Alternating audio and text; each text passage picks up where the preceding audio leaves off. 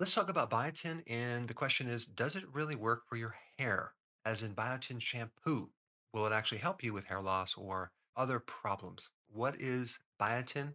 It's vitamin B7. So it's one of the B vitamins having to do with a couple German words which describe skin and hair. And biotin itself comes from the Greek word bios, which means life. And then the chemical name in, as in biotin, meaning the formation of life because of the importance of biotin in a growing child. And if a child is deficient because the mother's deficient, that child will have all sorts of malformations in growth and development.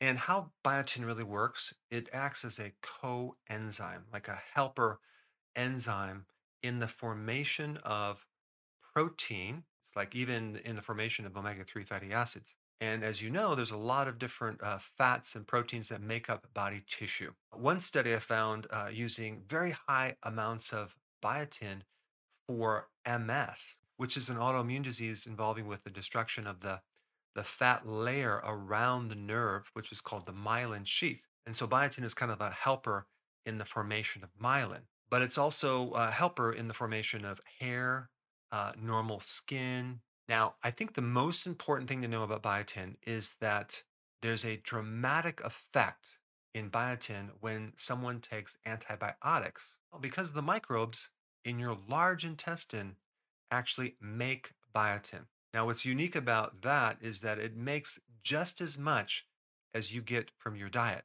but it makes it mostly in a free form. You see, when you get biotin from food, uh, most of it's locked up in proteins. So you have to digest and break that up. So the majority of biotin you get from your diet is not in a free form like you would get from the microbes in your intestine. So this is why anything that destroys your microbes, especially antibiotics, but other things too, can have a profound effect on biotin. So to get enough biotin, you need uh, enough microbes and also you need it from the diet as well. Now, despite what you read on the internet, it's not as easy to get biotin from the diet.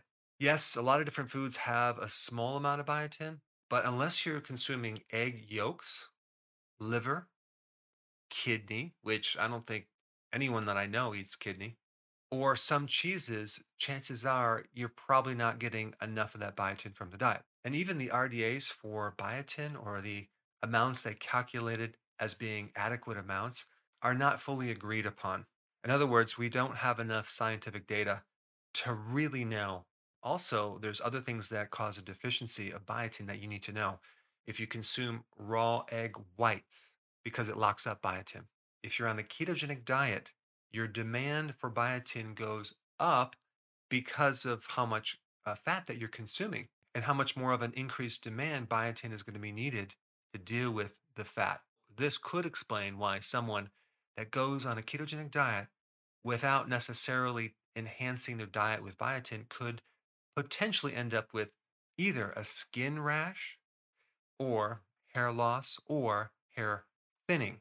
If someone is on an anti uh, seizure medication, if someone smokes or drinks alcohol, that can lower the amount of biotin in the body. If someone had lowered stomach acids, or if someone's pregnant or breastfeeding, that can increase the demand for biotin. If someone is a super athlete and they exercise a lot, that can increase the demand as well. And also, as we age, we can be more deficient. There's even some genetic issues, okay, that can cause you to become deficient. And a problem with biotin related to your genes could also be the reason why a person might need more biotin to override that uh, interference. Now, as you see, when you buy biotin supplements or you see them in certain shampoos, you'll see very high amounts of biotin. Now, is that a problem? Uh, not necessarily because biotin is water soluble. Can biotin in a cream or a shampoo be absorbed by your skin? And the answer is yes. And the benefits of using it as a shampoo or taking it oral uh, as a pill is this. If you have a subclinical, okay, a slight deficiency of biotin, you may end up with thinning of the hair, hair loss, and you may end up with skin rashes, primarily of your face. Now, that's a subclinical deficiency, okay? So, this could happen if you just had antibiotics or you just are not fortified with enough of the right microbes or you're just not consuming enough of it from the diet. So let's say you don't eat eggs or you don't have liver or kidneys, etc. Or you're on the ketogenic diet, increasing the demand for uh, biotin. But that's a subclinical deficiency. A major deficiency can create the following alopecia, which is basically an autoimmune condition where you have patches of hair uh, that are falling off of your head. You may end up with a more serious dermatitis or skin problem called eczema. You might even have a seizure or have candida, or even it can affect your mood as depression. So, if you have a subclinical problem with biotin, the biotin shampoos might help you, but I wanted to give you a full understanding about biotin so you can start including it in the diet and even in a supplement form